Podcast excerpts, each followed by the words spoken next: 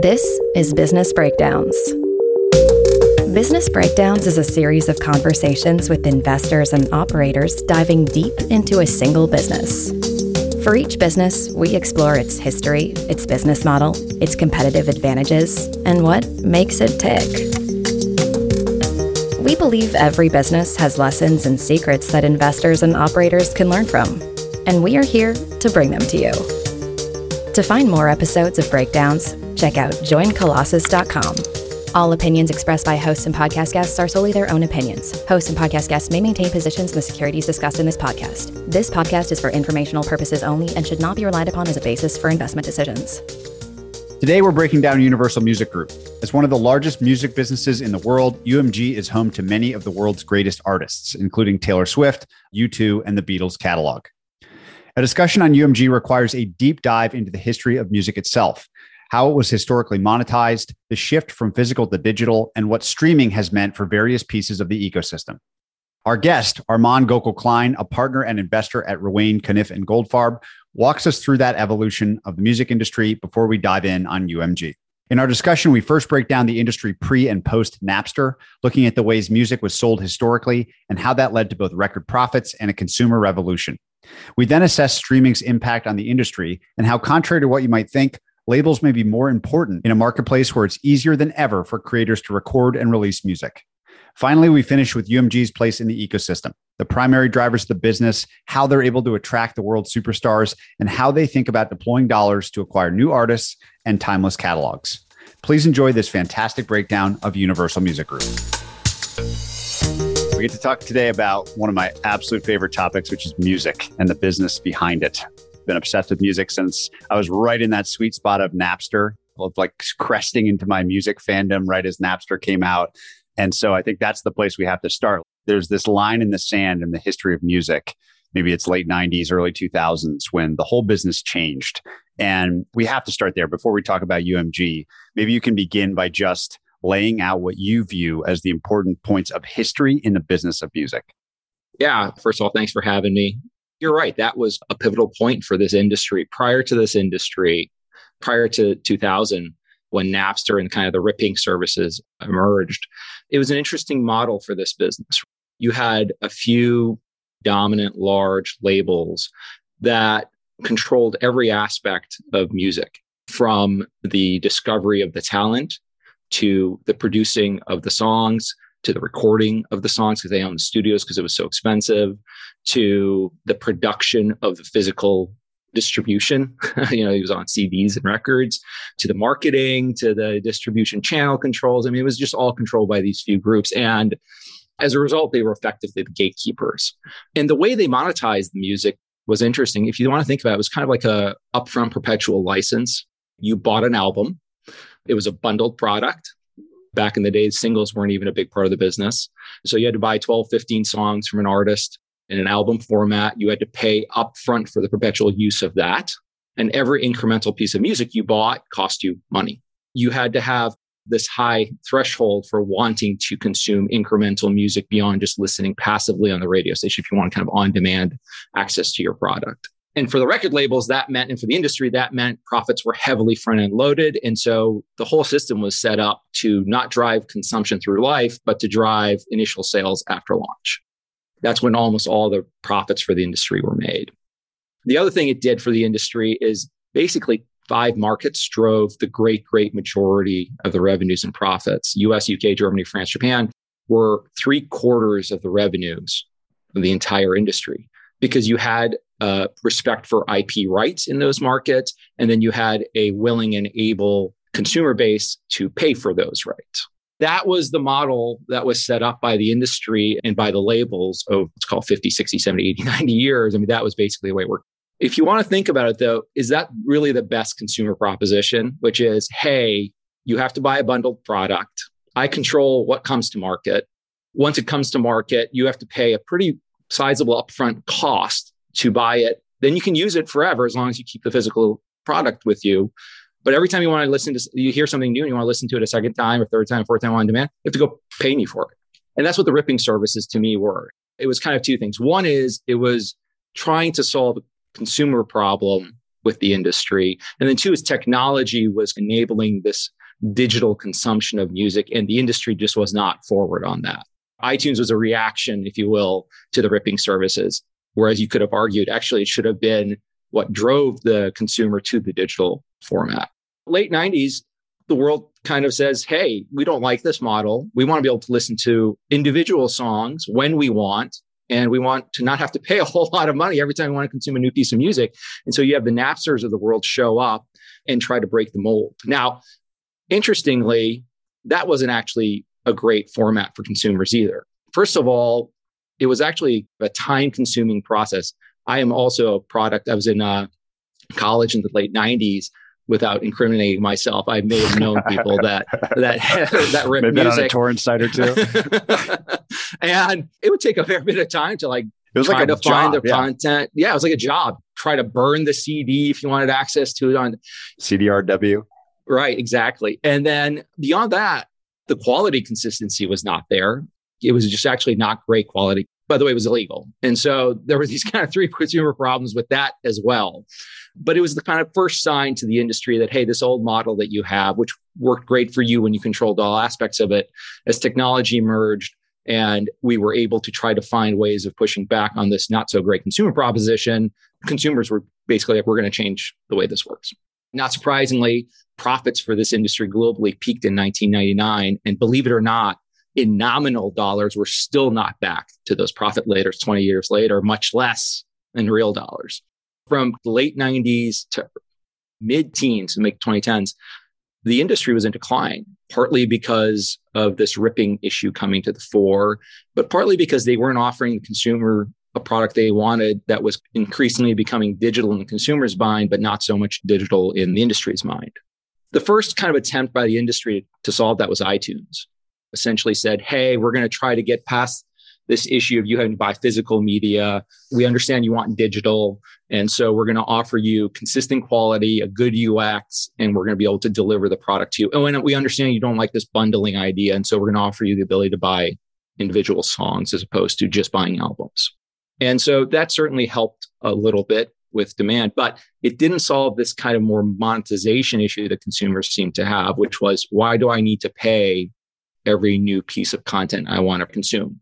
And in fact, if you want to think about the original price point, I think 99 cents on iTunes. It eventually went up from there. But effectively, if you think of an album as 14, 15 songs, and an album costs 14 $15 all they did is they just divided the number of songs by the price of the album that was the price point for apple the consumer proposition wasn't fully resolved it was just kind of a step by the industry in the direction it also wasn't great for the industry because you had essentially one distribution channel to control the market and so it was a powerful model for them and so it helped but it, we didn't see a major reaction in terms of return to growth and monetization in the market that really started to change around 2014, 2015 as streaming came to the market.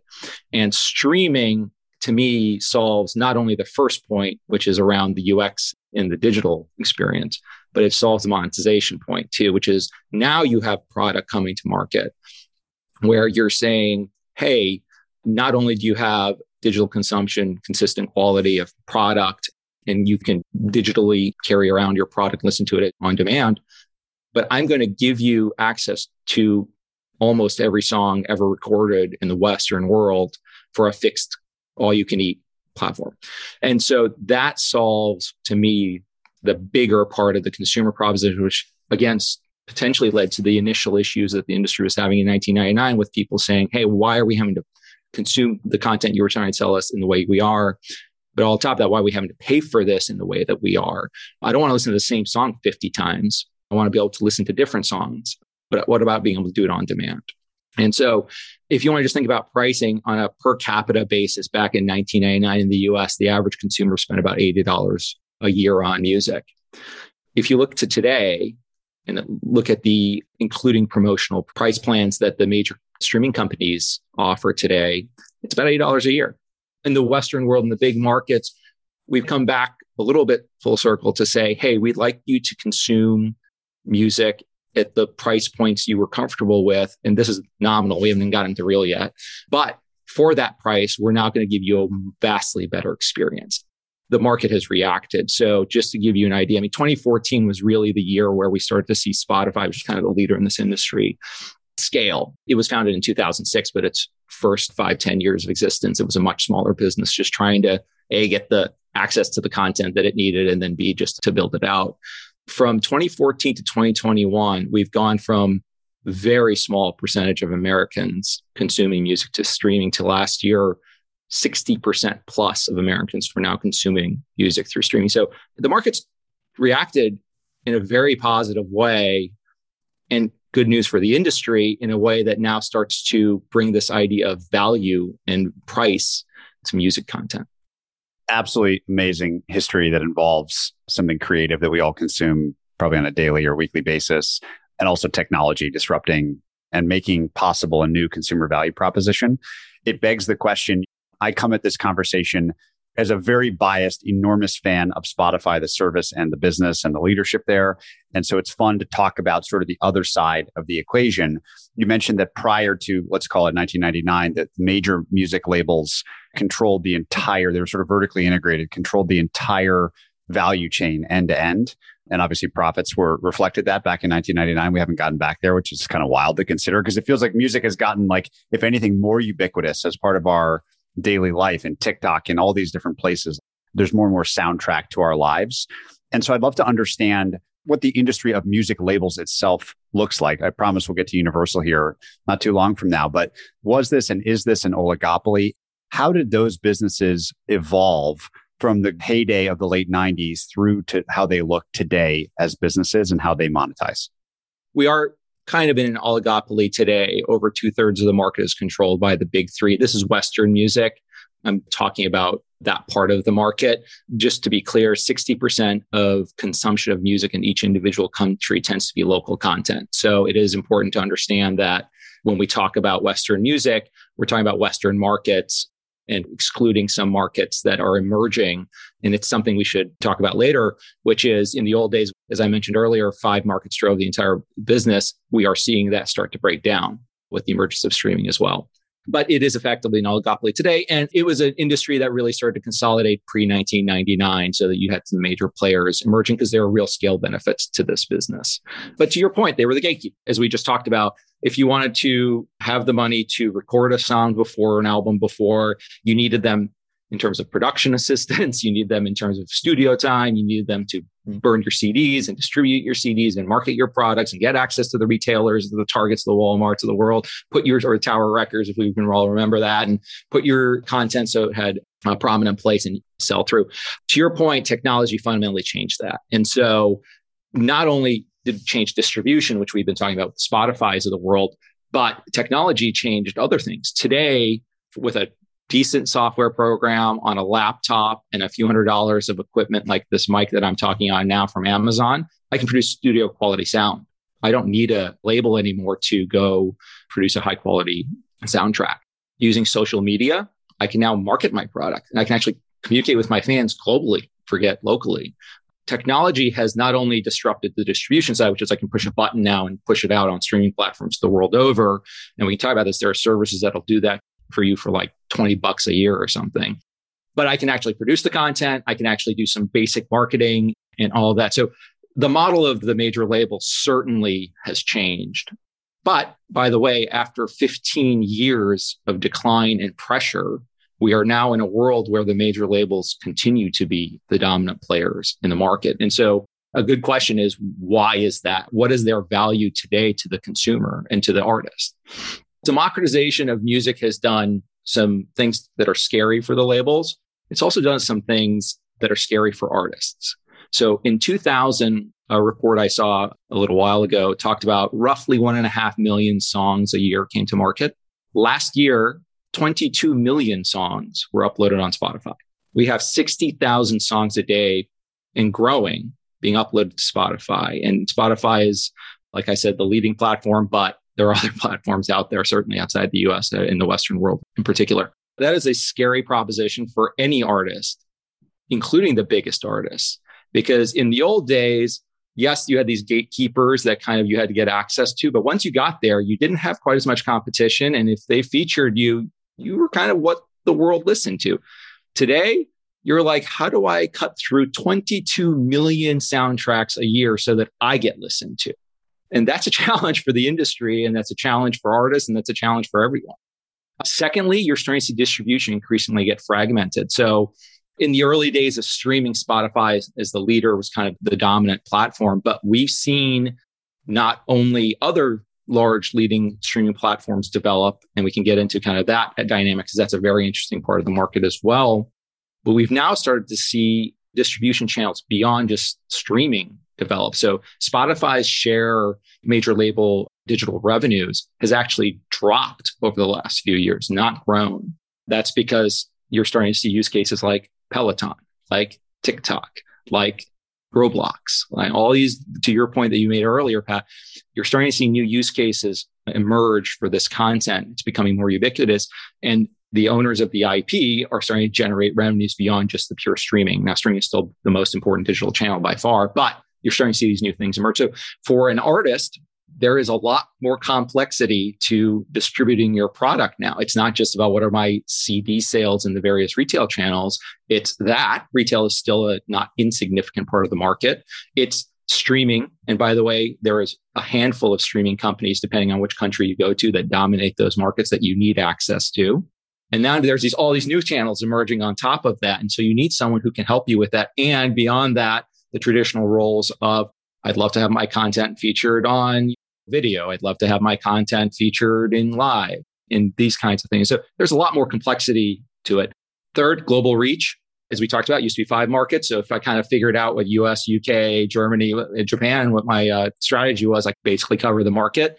That is now starting to break down where we're starting to see other markets. So the top five share has gone from about 75% to the high 60s in just the last five years because we're starting to see monetization of the other channels emerge.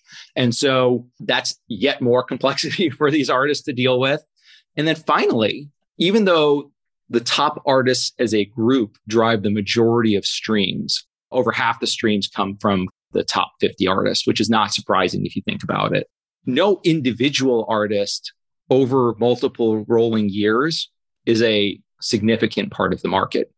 In any one year, the leading driver of streams in a market is usually low single digits market share. And it's rare that you see over five years the same person headline every year. And so it's hard for an individual artist to be able to go to these distribution platforms and say, Hey, you really need me. Because the distribution platforms are like, Hey, that's true. It's great. You're awesome. You're 3% of my streams. and that doesn't help me a whole lot. Just step back to the role of the majors today. They still have this traditional VC and production ecosystem role, which they've always had. They fund the production of music. They have a big portfolio of superstars that they can say, Hey, why don't you guys do a song together? Or they can bring in superstar producers to give you a little bit of an edge as you bring to market. On top of that, now they still have all the guts of the physical. They have this marketing promotion organization globally that we just talked about that's being set up to deal with this complexity. And perhaps most importantly, they have scale in a way that no one individually has. So UMG is the largest global label, major label. And they have a high 30 share of streaming overall. And when you walk into Spotify with a high 30 share versus a two to 3% share, and you're in the high 30s every year, it's a different conversation.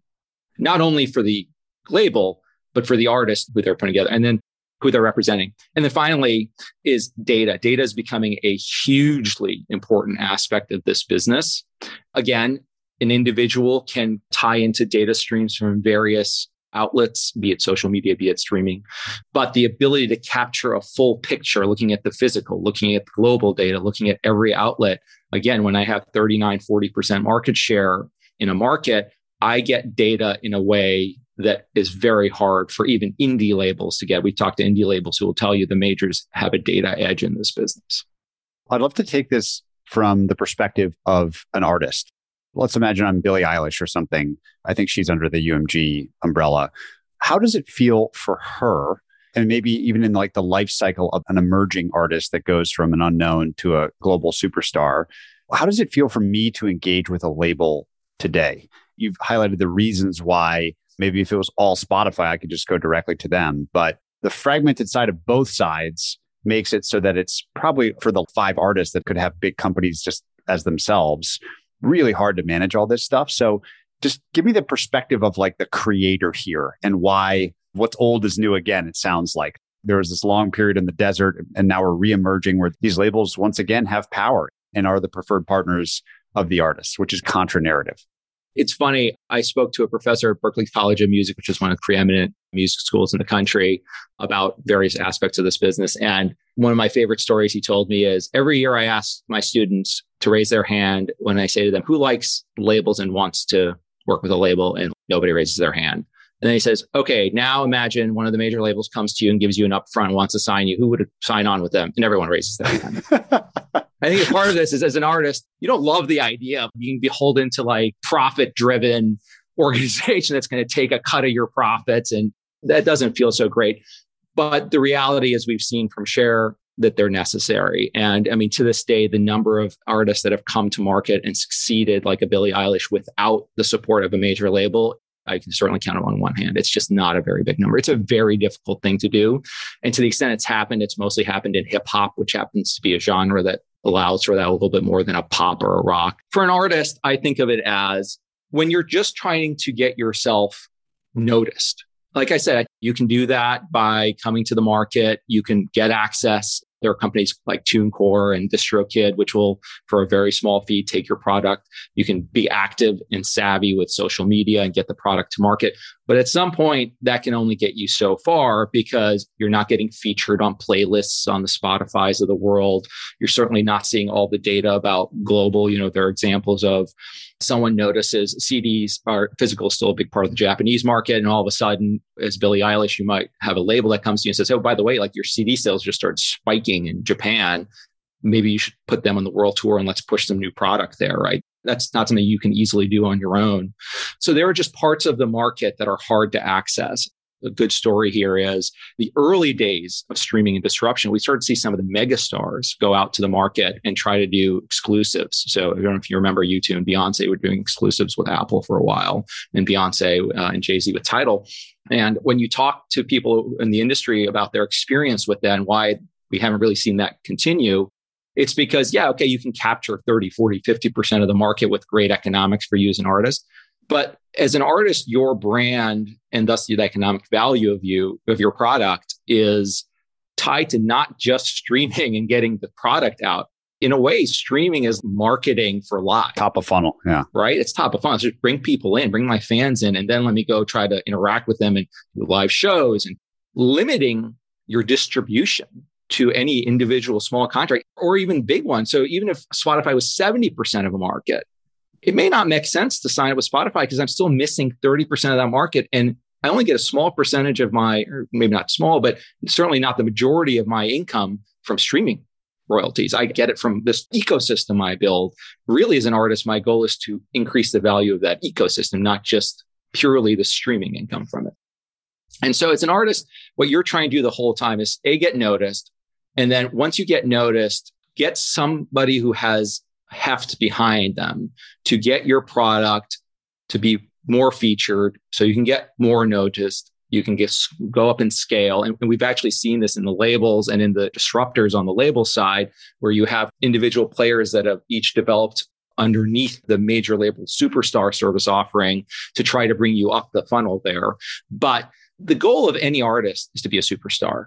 I have talked to certainly not every artist in the world, but I've talked to a number of them in this project over the years. And I have yet to talk to one when you say, Hey, what's the goal here? And they're like, I want to be a superstar. That's the goal. And to be a superstar, it means maximum distribution, maximum marketing, maximum recognition. That's the challenge for any artist. And as they're going through it, yes, they have all these things they don't like about the labels, which is I have to give them some of my economics, arguably, as I'm coming up the superstar curve. But even at the top, I mean, Taylor Swift signed with UMG for a reason if there was an artist in the world who did not have to sign with a label, in my opinion, it was Taylor Swift. She's incredibly business savvy. She's got unbelievable following. She's a huge global superstar. And yet she chose to sign with a major label. Now, there's no doubt, as has been the case for many, many, many decades, when you become a superstar, you have a different economic proposition than you do if you're a startup artist. But the challenge for every artist is to try to get up that curve and stay at the top of that curve. And coming back to this 22 million songs a year point, whether you're Billie Eilish, Taylor Swift, or a startup, you're just trying to get maximum amount of time in an increasingly crowded world. And that means you just need someone who can access all parts of the world, and also has some scale to be able to push your product so that you can attain and then stay on top. Now, one important side note to make here is that on the surface, one could argue the proposition of the major labels is losing relevance with artists because their share of the overall recorded music market has actually declined by a few percentage points over the last handful of years. But if you dig a little deeper, the reason indie labels and direct distribution have gained a bit of share is related to the fact that, as we spoke about earlier, we've seen the barrier to creating and distributing music collapse. Pre Call It 2000 was really difficult for a small or even mid tier artist to get their product to market, right? The major labels were, and to some extent still are, geared to creating and marketing superstars. So scaled artists, given their kind of high service costs have always worked with the major labels, whereas the small and mid tier artists, it, it, wasn't the right offering for them.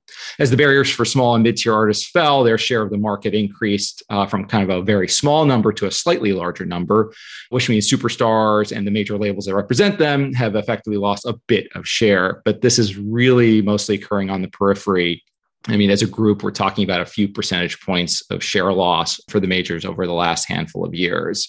And that's because this is still an industry where superstars dominate.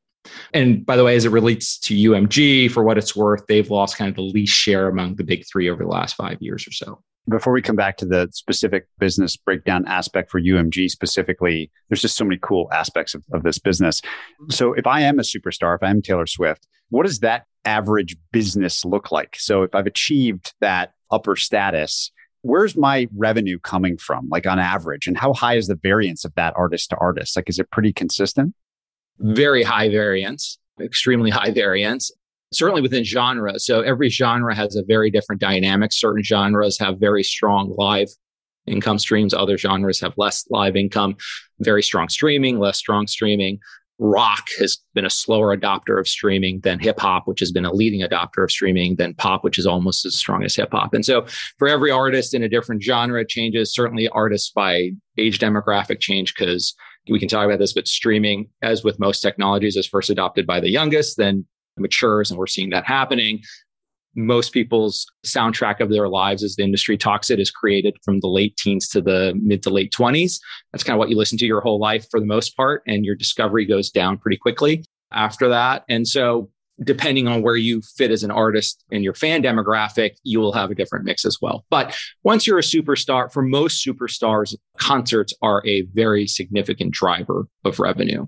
And as we just talked about streaming is really top of funnel how do I bring fans in to that funnel, then monetize them, not only through the streaming, but really then through these live shows where I have merch involved, I have significantly higher price points. And just to be clear, live is a small driver of the major labels business. That's really a separate company that handful of companies around the world, frankly, that tend to lead in that business. It's not so much that even though streaming might for a major, major artist be a minority of income compared to live, it's still the enabler of the live revenue. And so that's the challenge for them really is, and this is what the Beyoncés of the world, what they realize, which is why we've seen the breakdown in this exclusive streaming model that developed and didn't really go that far is because for them, it's all about maximum reach, fill the funnel. So when I go live, I can get as many people as I can to my shows, buying my merch, buying my products. It's more interrelated than just to say, Hey, I should just maximize for live and streaming is a small driver of my income because one tends to drive the other. So we've got streaming, merch, live, maybe this new category of more fragmented distribution. So maybe I start making running in Roblox or TikTok or whatever. And that's kind of in the streaming ish category. Like I'm getting paid the more my IP is being used in various different platforms. It's a great excuse to bring the conversation back to UMG. And here's some like, I think there's some inside baseball that we just need to walk through to really understand their business, including something like the difference between recorded music and music publishing. I don't think people would intuitively know what that difference is. You can now start to level set for UMG specifically, like what is their business today? What drives it? What are the key terms or ideas to understand in terms of how they drive revenue? The two major categories are recorded music and music publishing. Recorded music is over 80% of revenues and profits. So that is by far the biggest driver and what recorded music is, it's frankly what probably most people think about when they think about a label. It's the discovery and development of recording artists, related marketing, promotion, sponsorship, distribution, and licensing of the recorded sound. So what they're talking about is the actual recorded music element, developing and monetizing that part of it. So if U2 sings a song, U2's production and sound and product from that recording studio is the recorded music element of it. The publishing element of it ties more to the written music and the written lyrics. But that can then be performed by various people in slightly different styles. And so that is a second separate and frankly a smaller driver of the industry and certainly for UMG. For UMG, not only is recorded music big because recorded music generates the majority of the revenue for the industry, but UMG's share of recorded music is also much higher than it is its share of publishing. It's number one in recorded music. It's number two in publishing. And we can talk about that. This is also regulated. Each country has some regulations around how much value goes to publishers versus not. There's some regulations which are also actually always in discussion. There's some talk about potentially that percentage going up for publishing. There's other talk that it won't. But long story short, just think of one as the recorded music, the recorded song itself by the artist versus the written song and the written lyrics. And then if you look at UMG within recorded music, they just really break it down by the different distribution channels. So you have streaming, which is streaming revenue, which is now over 50% of all of UMG's revenues, by the way. And then you have physical, which is the old model of CDs and vinyl, which has had a resurgence. You have digital download, which is the old iTunes model, which is declining pretty rapidly as streaming is coming up. And then you have a licensing category, and you can think of that as video games, Roblox, things like that, where licensing revenues tend to come in. And that kind of makes up your recorded music part of the business. Within publishing, it's mostly publishing rights. And so a publishing label will either acquire those rights through catalog or represent an artist's rights. And their sole really raison d'etre in publishing is to ensure that the writer of the song and the lyrics is compensated every time someone utilizes that asset. And so it's a much simpler business there's certainly a little bit of a promotion element to it, but nothing like it is in recorded music where you're trying to find artists to create music. It's a little bit less of that element and more of a fee collection business, if you will, which we can talk about. But technology is probably a little bit more concerning on that side of the business than it is on the recorded music side. And we can we can certainly get into that. But those are kind of the two big drivers. Merch is a small single digit driver of the business, low margin compared to the other two. The margins within publishing and recorded music for UMG and for the industry are actually just starting to cross over. Recorded music is a very fixed cost business, if you will. It costs me X to find an artist and produce a song. The more I can sell that song, the higher the margin I receive because the incremental margin is really high. And so what we're seeing with the growth that's happening in the industry right now is recorded music margins are really improving quickly as both mix shift towards streaming, which is a high margin channel, plus just general fixed cost leverage is happening. That's been less of an element in the publishing business. What are the general margins of the business? Just like and, and the trends in them? So UMG's overall margins have expanded from the low teens to kind of the high teens over the last five years or so. That's mostly been driven by significant margin improvement in the recorded music business, where margins have expanded from the low teens to call it now the low 20s. That's primarily due to mix shift towards high margin streaming revenues, but also fixed cost leverage from higher revenues. So if you want to think about that as a, there's a more or less fixed cost to discovering an artist, producing the music, marketing the music, distributing the content. And so as you generate more revenues off that same content, you have pretty high incremental margins. There's also an aspect of lumpy digital royalty streams, but reported figures are generally a pretty fair representation of the trends and underlying profitability of the business. The publishing business has earned a low 20s operating margin for a number of years now.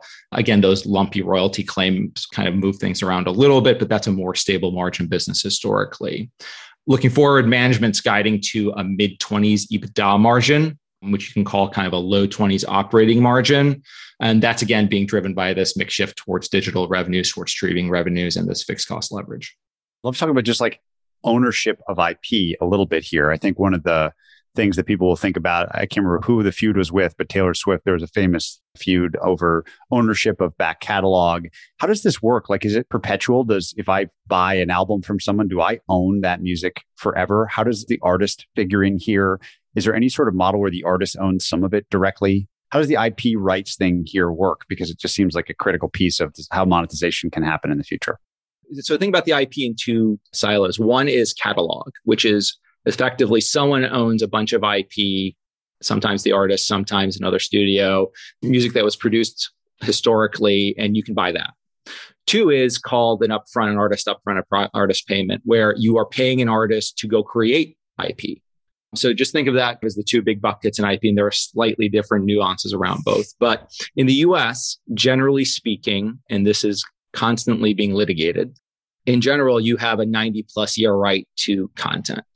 What the labels have historically said is for content that we are paying an upfront for, it's actually a work for hire arrangement. We are hiring someone to create content for us that we will own.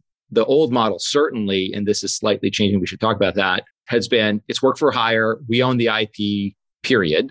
You go create it. We pay you a fee for it. That's what the upfront is in return for you to go create IP for us, but it's our IP and we get that right to the IP until IP laws allow it to revert either to an artist or to become essentially a non IP. For catalog, originally starts there, but then you can sell your IP rights to someone for some sum of money, and then you get the rights to what's remaining in that IP. Not surprisingly, new artists who are early in their careers who are just looking to get a break will sign over, even to this day, the great majority of them will sign over those IP rights. Because just think of it as like, would you rather have 100% of a small pie or less of a much bigger pie? And that's kind of what every artist is struggling with, certainly in, in the early days. The other thing is, nine out of 10 artists do not become long term superstars. It's a very hard business to break out in, much less stay on top in. It's a struggle for them to go do that. And so there's a challenge for artists to try to put themselves in a position where they have the maximum opportunity for success and they are willing to hand over their IP rights for that early in their career as you move forward in your career to a Taylor Swift scenario. And by the way, Taylor's early IP was owned by this other label for this exact reason. Taylor eventually got to the point where when she was renegotiating her contract, she was able to say, Hey, I'm Taylor Swift. by the way, we're pretty sure my IP is This is going to work. Yeah. this is going to work. I want some of my IP. It's like, I don't want whether it's a percentage or it's a 10 year reversion or whatever it might be. I want access to my IP again. This again is actually not super new. This has been happening, you know, for years and years and years. Like a Bruce Springsteen or a U2, every time they were renewing their contract, they were probably getting more rights or certainly more economics to their IP. So as you move up that maturity curve as an artist, you get more access to your IP, either in economic terms or in reversions. And I think what's becoming more common now is reversions of IP back to the artist after X number of years. That's not necessarily a big deal for the labels. The vast, vast majority of the economic value of IP is the first 10 years of life, actually the first three years of life, but certainly the first 10. And so if you have IP reverting in years five through 10, you're giving something up, but not to the point where it's truly pressuring your business. And again, to the point I was making earlier, this is not completely new, but that IP is a very hot topic. It is this work to hire arrangement is something that's constantly being pushed and pressured. And again, that's just the US. There are different IP rules in almost every country you go to about when rights are revert to an artist. There's currently a report that came out from a investigation in the UK Parliament that said IP rights should be reverting much earlier to artists because it's not fair to them. And so there's now talk about whether the UK could legislate something where IP rights revert to artists more. I think labels fairly basically said you can do that, but then upfront payments are going to collapse because it's a simple risk adjusted ROI for us. If we have to take more risk for less payback, we're just going to underwrite less artists. When I was doing the research for this, one of the stats that most popped out allows us to talk about now, since streaming is such a key aspect of recorded music revenues for the major labels and UMG, understanding the contractual arrangements for how much they earn per stream with the Spotify's of the world is really, I think, key and important. And I'm just fascinated by this dynamic. And I want to talk about like the differences between a variable cost structure like Spotify has versus maybe something more fixed like a Netflix has created. But the eye popping stat was in a dollar of streaming revenue, we'll get to how that comes to be a dollar, that labels get like 75%, artists get like 11 the publishers and songwriters actually get more than the artists, 16% or something like that it really makes your point earlier about the streaming is top of funnel. Yes, they're getting paid, but maybe live is way more part of their business. This is almost like they're getting paid to market to their end consumer, which is a cool concept. Is that equilibrium interesting to you in any way that it's roughly the pie for a dollar of streaming revenue looks like that. And then I want to get into the balance of power between the record labels in music and the streamers versus other platforms like video. That's a slightly misleading stat because of catalog. Over half of music consumed is catalog that's owned by the labels. The artist doesn't get payment on those because the label owns the IP and in many cases doesn't share it. They bought a catalog like Bob Dylan sold his catalog to UMG for hundreds of millions of dollars last year.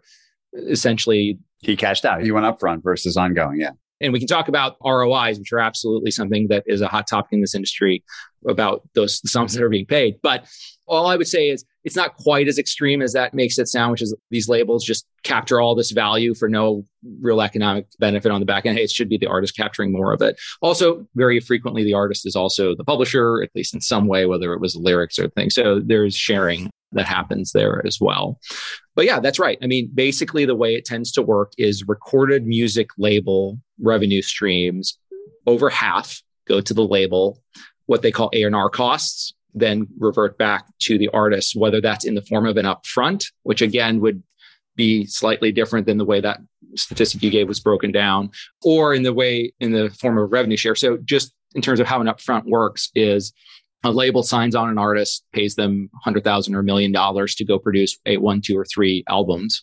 The artist, once the product launches, all of the revenue and profit reverts back to the label till that initial investment is recouped, after which you see the profit stream happen.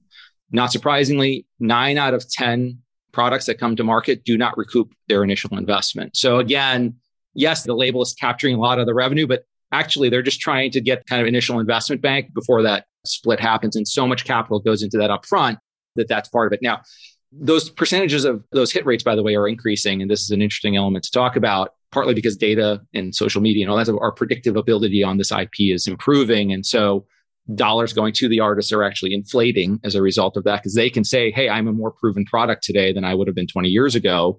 I want more economics. Also, the value of IP is going up to streaming. And so labels are paying more.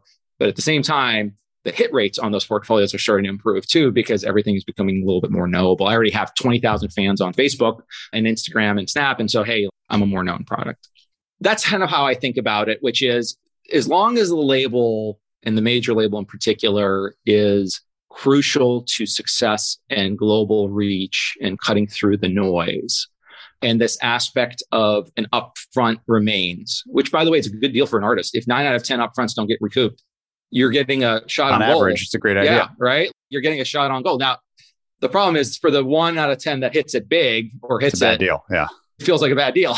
but for as a portfolio, it's actually a, it's like a VC fund. It literally is a power law driven outcome thing. Exactly. And there are other players out there who can try to play in that, less so on the upfronts, more so on the catalog, the Hipgnosises of the world.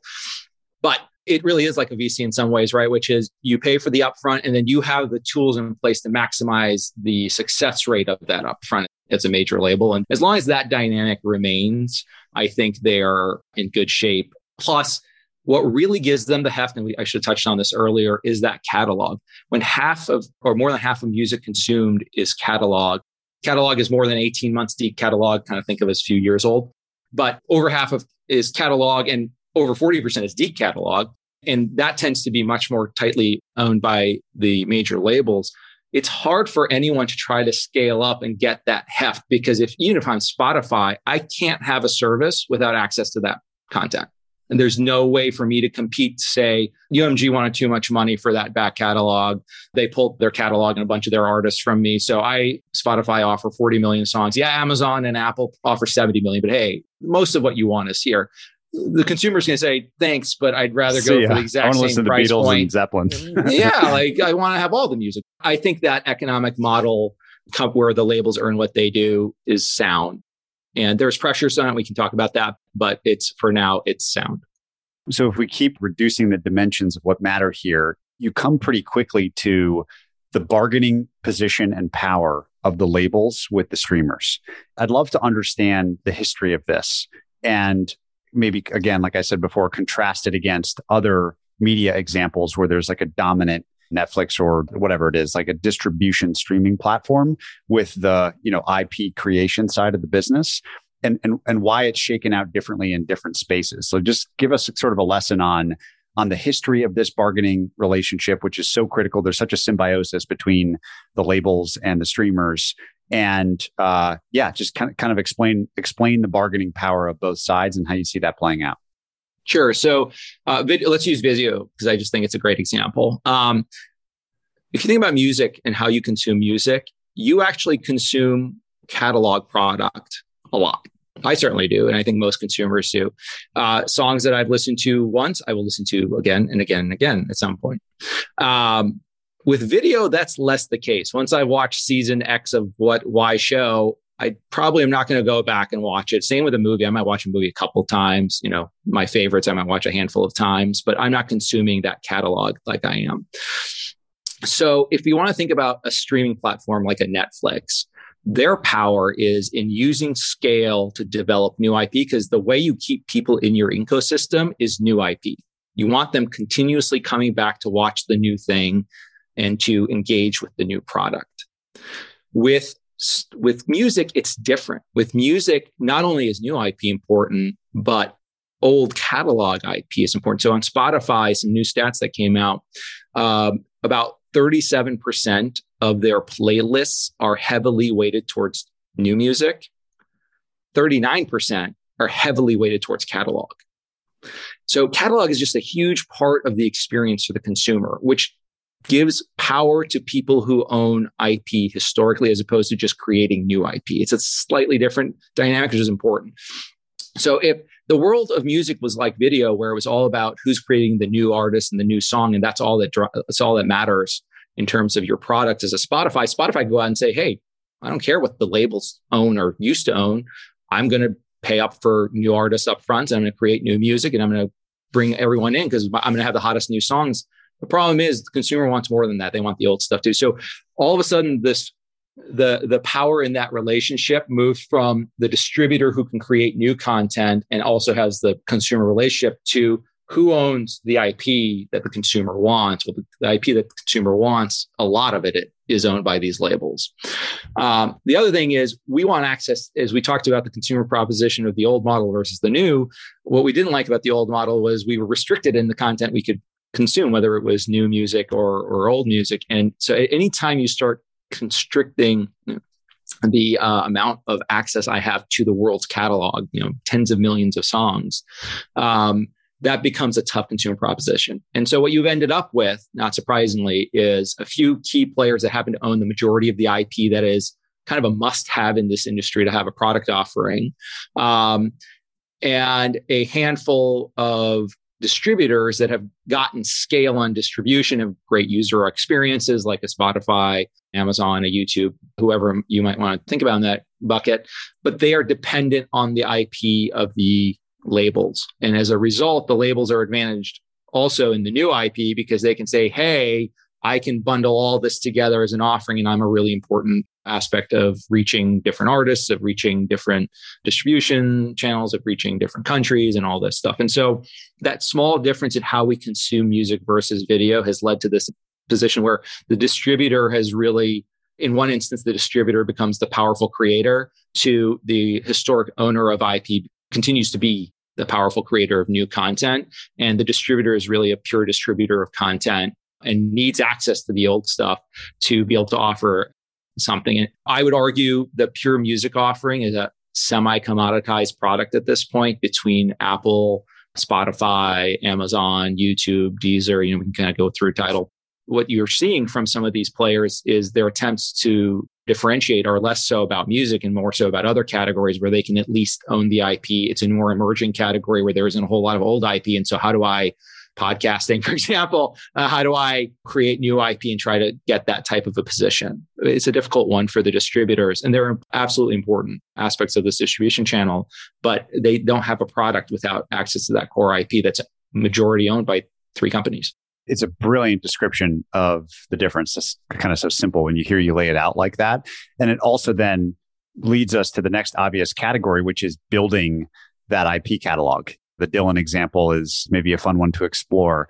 And it also explains, obviously, I think this is where we can get into scale economies, why more and more power might start to accrue with more and more buying power to the top couple of players. And I think we need for Universal specifically, like it's fun just to hear the stuff that's in their portfolio. Like when I looked at it, you probably don't appreciate it if you don't know it intimately, but it's so many of the interesting labels, whether it's Def Jam or Interscope on the hip hop side or others elsewhere. But talk to me a little bit about I'll call it the investing or capital allocation side of these businesses, building up these IP catalogs and how they think about things like return on investment, how dollars are deployed, and what the napkin math is for making a purchase like however much it was for Dylan's back catalog. Because if that's the thing that drives their power, again, as we continue to focus on what matters here, skill at this and competition in this area is a key competitive frontier. Yeah, I agree 100% with that. Now, to some extent, they already own so much of the IP that even if they started losing a lot of the IP that's coming to market, they'd have power for a long time. Yeah. For a long time. That's a slow. Now, it doesn't mean that they don't need to continue to acquire IP. That is an absolutely important aspect of the business, both through these upfronts as well as through purchase of catalog in the case of Dylan. It's probably worth starting with the idea that competition for this is increasing materially over the last handful of years. Hipgnosis is probably the most well known competitor who's essentially created a fund to go purchase catalog. Blackstone recently announced a um, partnership with them on that. By the way, if we just step way, way back, that's a pretty good indication that people think the value of these assets are growing over time, not shrinking. And so increased interest in more supply of capital. Yeah. Yeah. I do think to the extent capital is flowing anywhere today, the fact that this happens to be a category where we're seeing enormous interest is probably a, a sign that people at least think this is an interesting category to be uh, looking at. In terms of the ROI calculation, by the way, we should just touch on content investment at UMG particularly, but as we just talked about, the industry overall has increased substantially over the last handful of years. A net IP spend, net content acquisition costs at UMG were near zero six, seven years ago to maybe a couple hundred million three, four years ago to like 500 million two years ago to like one and a half billion last year. Of the one and a half billion, half billion was Dylan. And also we had Taylor in there. And we had, so some of the inflation is Prince sold part of, you know, his estate sold part of that catalog to UMG. And so part of that inflation is we've seen this dynamic forming where artists later in their careers or their estates have a either a differentiated view or just cashing out now because we've seen after 15 years in the desert, we've come back to real value starting to accrue against these assets. And some people are saying, great for you labels that you think it's going to keep going up and to the right, but we're happy to just take our cash today and walk away. So you've seen more assets kind of really start to change hands in, in substantial ways than historically. But the core proposition is for a catalog purchase is I think streaming and all these other ancillary things we talked about, whether it's Peloton or Roblox or social media, is going to continue to drive increased monetization of this content. I think this has a X decade life left to it. I think that we are moving from a model where 90% of the income for a song was generated in the first 24 months after release to one where as the average age of the streamer continues to mature, catalog content becomes more valuable because my consumption of older music goes up as a streaming platform and that monetization goes up as a result that maybe as the streaming services stop competing with each other as that growth rate matures do we start to see just their average realized prices approach headline prices as opposed to their current significant discounts to headline prices because they're just in a market share war right now. The labels and the Hipgnosis of the world belief is all of those drivers are going to continue to improve the monetization of this content.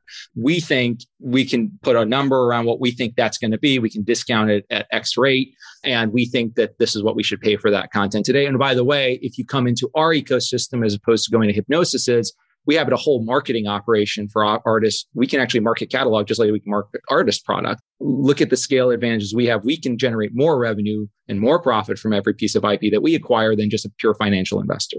From a catalog perspective, that's the calculus. For the upfront perspective, it's slightly different, which is what do I think the hit rate on this portfolio of artists is going to be?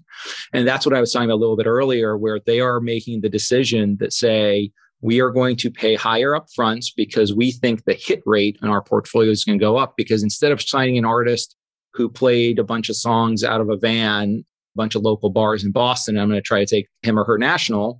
Now you're saying you're picking up an artist where the artist says, I've already released three albums. I have 100,000 followers on Facebook, which 10,000 are in Germany. And here's my demographics, and here's the new product. That is a sure bet for a label to make. And so we are seeing them willing to pay more upfront for that content, partly because they they should. I mean, the artist has something that they can show in the form of a track record.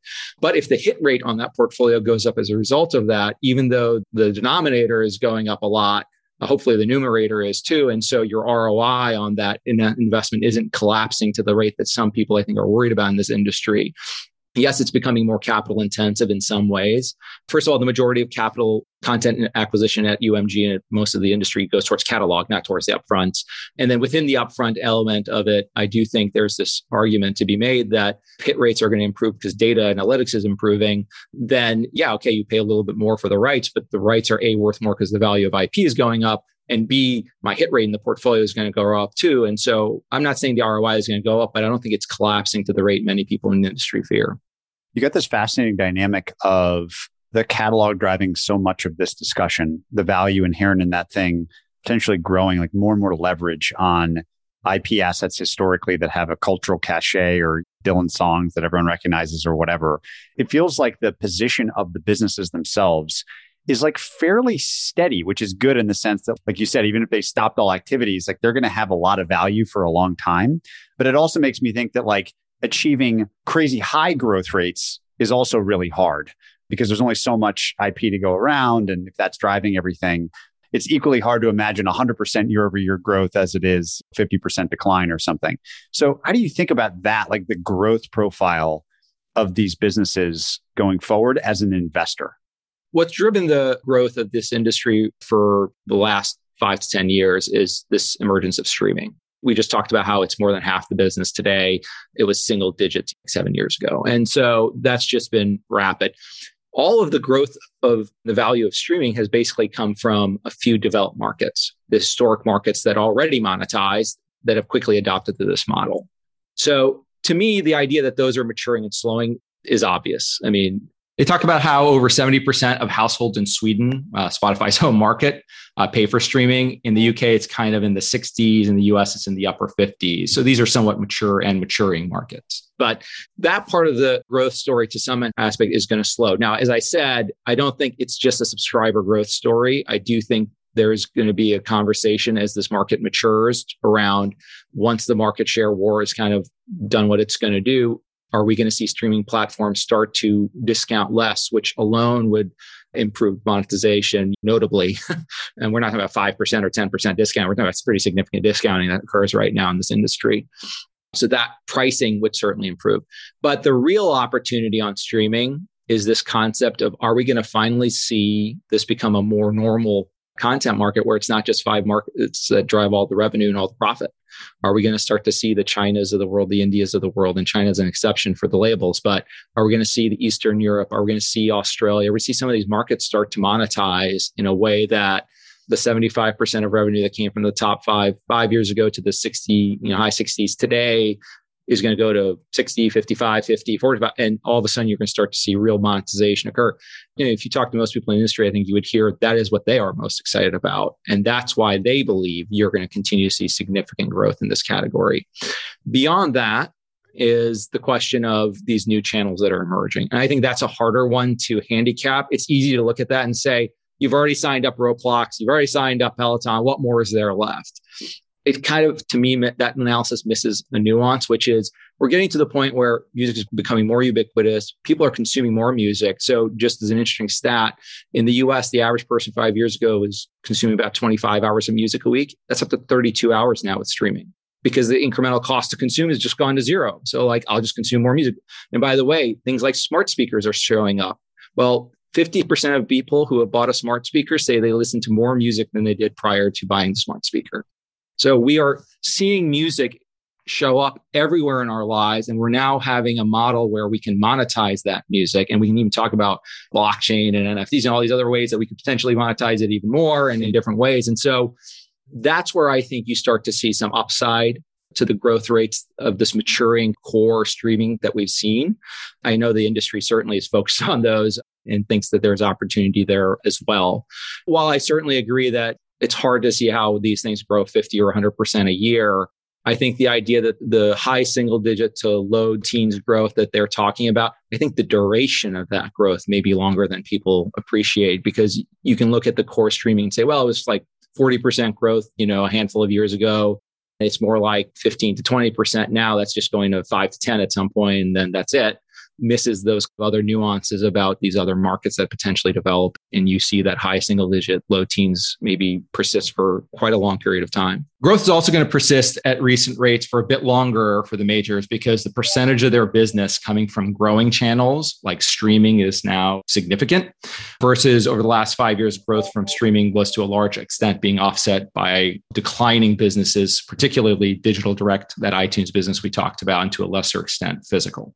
So if you think about the market expansion and the modality expansion in the growth equation, kind of the two things that matter the most, what counterbalances that on the risk side? So if you had to assess the things that, if you're the CEO of UMG or Sony or whatever, are most terrifying to you, is it NFTs? Is it new ways that allow power to shift more towards the artists because the top of funnel becomes less interesting and the super fan becomes more important to the monetization of IP for artists? Yeah, I think this industry certainly has challenges. It's dynamic. Things are changing. Now, I will say the major labels, and I, I happen to think UMG is the best at this, have reacted pretty well. Just before I get into some of the other risks, one risk was over the last five years, you saw technology players, tech forward, skinny labels, as they call themselves, emerge to try to disrupt the major labels, whether that was a DistroKid or a TuneCore at the low end or an Orchard or an Ingrooves in the kind of mid segment or believe digital they were trying to say hey we can use technology to do like 80% 70% 50% of what a label can. You can keep your ip rights and that's a way better consumer proposition for you.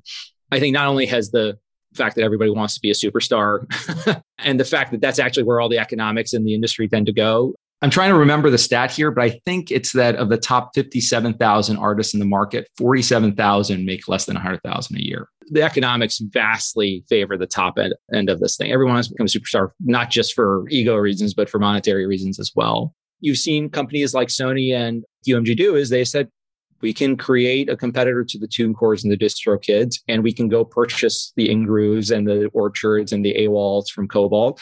And we can basically say, hey, we can do all that too Oh, and by the way, if you're in our ecosystem, the chance of you coming up to our superstar label is uh, higher as well. So come to us. So they've done a really nice job with that. I agree. NFTs and blockchains, I think of them as both a risk and an opportunity. Maybe I'll start with NFTs. So on the opportunity side, NFTs could unlock like special album incentives. You could get access to like certain live streams. You could get limited edition albums. That's an interesting kind of idea of like incremental revenue for these players.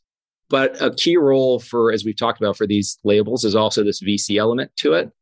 And imagine if I was a mid tier artist and I said, well, I can either go sign on with a major label and get my million dollars and get my shot at stardom, or I can actually get close to a million dollars by creating content and selling it as an NFT to my fans and saying, okay, I'm not going to give the rights. I'm going to still give away the rights, but I'm going to give it to my fans, not to these labels who I'd rather not work with. Now, there are still elements of that's great, but you're now a small fish in a very, very big and increasingly crowded ocean and some of these challenges. But there's no doubt that that NFT model could allow artists to generate upfront revenue from uh, content in a way that was near impossible for them to do before.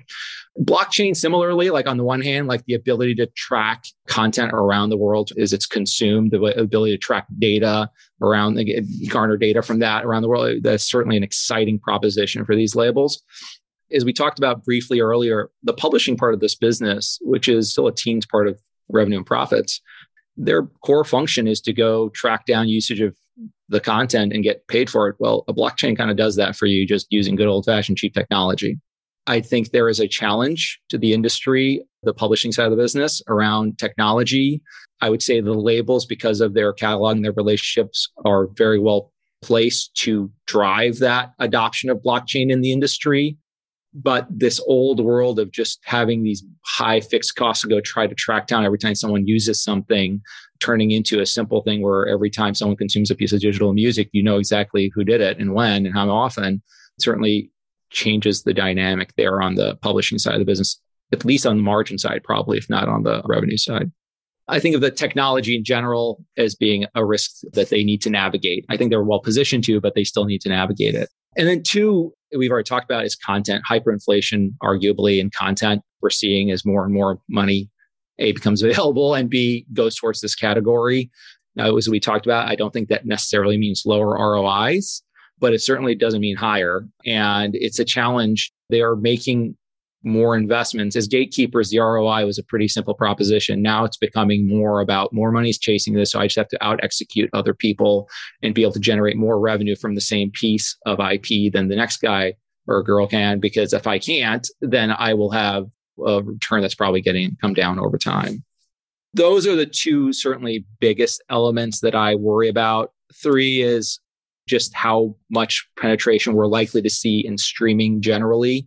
So, yes, the top markets that have adopted streaming are kind of in the 50, 60, 70% of households range. And by the way, the US going from 60 to 70 is still a nice driver of growth. But on average, developed markets are between 20 and 30 once you take the biggest ones out. And the developing world is single digits. So that really kind of needs to happen for you to see a more exciting growth trajectory than one where it's maturing and you're a little bit more dependent on the revenue side of the equation. Can the ARPUs start to improve because uh, discounting goes down in the core markets? That's certainly another aspect of risk that I think is kind of front and center for the industry and one that they are still struggling with. And then lastly, and this I put as a tail risk that's hard to know is regulatory. As I mentioned, the UK has now a parliamentary commission looking into how IP is split between the labels and the artists. I think it's a pretty nuanced discussion, unfortunately, right? It's about the person who owns the IP because it's such risked IP in the early days. How much do you pay for that? I actually think laws that would force the IP to revert quickly or from day one in a kind of 50 50 way towards the artists would just lead to less money going into the industry, which I'm not sure is good for artists actually. It's just going to reduce the number of people who can take shots on goal, and that's going to not be positive. That's going to be negative. And I actually think what will happen is you'll see the biggest current artists just start to grab more of the market because they'll have all these machines going after just what they have as opposed to wanting to invest in new. So much of this comes back to that funny thing you said where raise your hand if you think the labels are good and no one raises their hand and raise your hand if you want to work with them and everyone raises their hand. The question then is like, how do I decide between the value prop of a UMG versus a Sony versus something else. What are the competitive dynamics there in the oligopoly? If I'm a great artist or even an up and coming one, like what do you think drives their decisions? And maybe this is the time to talk about how they treat their artists. There's been some checkered stories there historically, and the ESG attention on every company is going to probably affect the labels too and how they treat their talent and think about things like diversity. So, this is sort of the last aspect to bring us home we've established these players matter, like contrary to the narrative. This isn't just a technology story, it's an IP right story and, and a distribution story and all these other things. How do I pick between labels? And we haven't talked at all about like labels underneath UMG that have their own distinct brands that people probably don't even know are part of UMG. Just walk us through this last leg of the process. In terms of the competitive advantage, what UMG, and to your point, no one is going to sign with UMG. They're going to go sign with one of their sub labels, which are the labels that are known in the industry, and they tend to be focused on a specific genre of music or a specific geography of music. But what UMG says to anyone that walks in is nine of the top 10 songs on Spotify and 14 of the top 20 were my artists. 60% of the top 50 streaming artists on Spotify are my artists.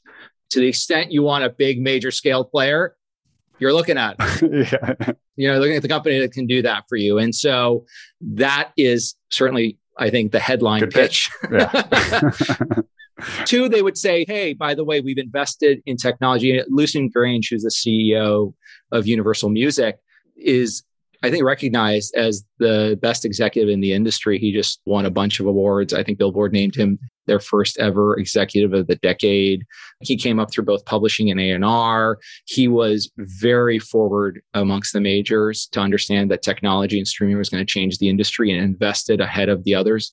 Certainly not as fast as some people would have liked, but invested quickly to adopt the business towards data and towards technology. He started Spinnup, which is a competitor to the TuneCore and the DistroKids. He went bought and grew. So you've seen him look forward. And so I think step two for them is they would say, by the way, we are adapting to the new world. Look at what our capabilities are. We can take you artist that's just going to record his or her first song in a garage. all the way through your journey in a way that no individual disruptor or no individual other major label can. Warner has a nice competitor that they've started up to TuneCore and DistroKid. It doesn't have that quite strong midsection yet. Sony with Kobalt AWAL and the Orchard has a nice midsection, but maybe not as strong on it. And so when you get the scale and you get that forward looking, hey, I can create services that the disruptors are, that makes it easier to say, oh, I'm going with someone who's already looking around the corner at all of that. Three, because of your size, I've talked about size as a data advantage in this business. Again, given the size I just told you about in streaming, which is the number one driver of data. They just have a data advantage in many ways that it's hard for others to replicate. They are the number one label in more markets than any other label out there. And so, to the extent they are going and having conversations with people in individual markets about data flowing back to them, they are getting listened to more often and they are getting more out of those negotiations than others are. So, when you combine the best ecosystem, the best artist, the best catalog with the most money to then reinvest back into the ecosystem because of their scale, to the scale advantages around data. And you start to see a pretty notable kind of advantage even amongst the big three emerge. Any thoughts on this concept of sort of diversity and the treatment of artists and how this plays a role in, in the world of music? It's sad in a way. I think you had an industry because they were gatekeepers, they didn't care about anything for so long I don't know that they've necessarily been fully humbled yet. And so you see these stories come out about both the cultures within these companies as well as how artists feel like they're being treated. Now, I think part of that is they feel it's unfair that they have to give up economics. So the failed artist is never going to complain about how they got a million dollars up front and only earned 400,000 back. And that was really unfair. And the winning artist is going to complain they got a million dollars up front for generating 100 million of revenue for the label. And that's completely unfair. And so I do think there's a little bit of positioning there. Yeah, yeah. yeah it's, so it's not quite as simple a conversation as some people make it out to be. But certainly UMG and the others have talked about this, and they should be, which is there is still a lot to do around making labels more appealing to work with. You don't want to give people an excuse for not wanting to work with you. When that professor walks into that classroom at Berklee College of Music, it should bother executives in this industry that uh, 100% of people raise their hand and say, I don't really want to ever work with a label if I don't have to. That's a problem. They need to resolve that. What a completely fascinating industry. I mean, I feel like we've really thoroughly explored the levers and variables that matter, the history, the amazing peak in the late 90s, now kind of roaring back thanks to all the dynamics you've explained anything that we've missed that you think is like a, if not key, super interesting aspect of UMG, the business, music, the industry more generally? The one aspect that we touched on that's probably just worth underlining here is that we are seeing the consumption of music increase pretty materially. So today, 90% of Americans, according to a Nielsen report, say that they listen to music at least once a week. 50% say they listen to music at least daily. For TV, only about two thirds watch TV once a week. It's even less for video games. This is just a widely consumed product that is very important to a lot of people. Another study I read said 50% of Americans would say music is very important in their lives. Like they can't imagine not having it. That's a lot of people. And as I said to you, as we start to see smart cars to smart speakers, the metaverse in Roblox case emerge, you're getting more and more use cases for this very important piece of IP to come up. And, and we're seeing more and more people consume more and more of it. I mean, that increase in the number of people hours that people are consuming 23 hours or so in 2015 going to 32 hours last week a week uh, last year in a week that's a substantial increase if you think about it for a product that's been around forever and a day but turns out when you remove the barriers to incremental consumption and you make it available in more places, people actually want to consume this. And remember, it's coming back to what's the real value of the IP that we're even talking about here. It's clearly valuable IP. Well, it's a very perfect spot to end the conversation. I feel like, you know, you could go do one of these dives on, we didn't even talk about Tidal or some of these other interesting things going on in the ecosystem, but just an incredible overview makes me want to go listen to a playlist or two. Thank you, as always, so much for your time. Thanks, Pat. To find more episodes of breakdowns ranging from Costco to Visa to Moderna, or to sign up for our weekly summary, check out joincolossus.com. That's J O I N C O L O S S U S.com.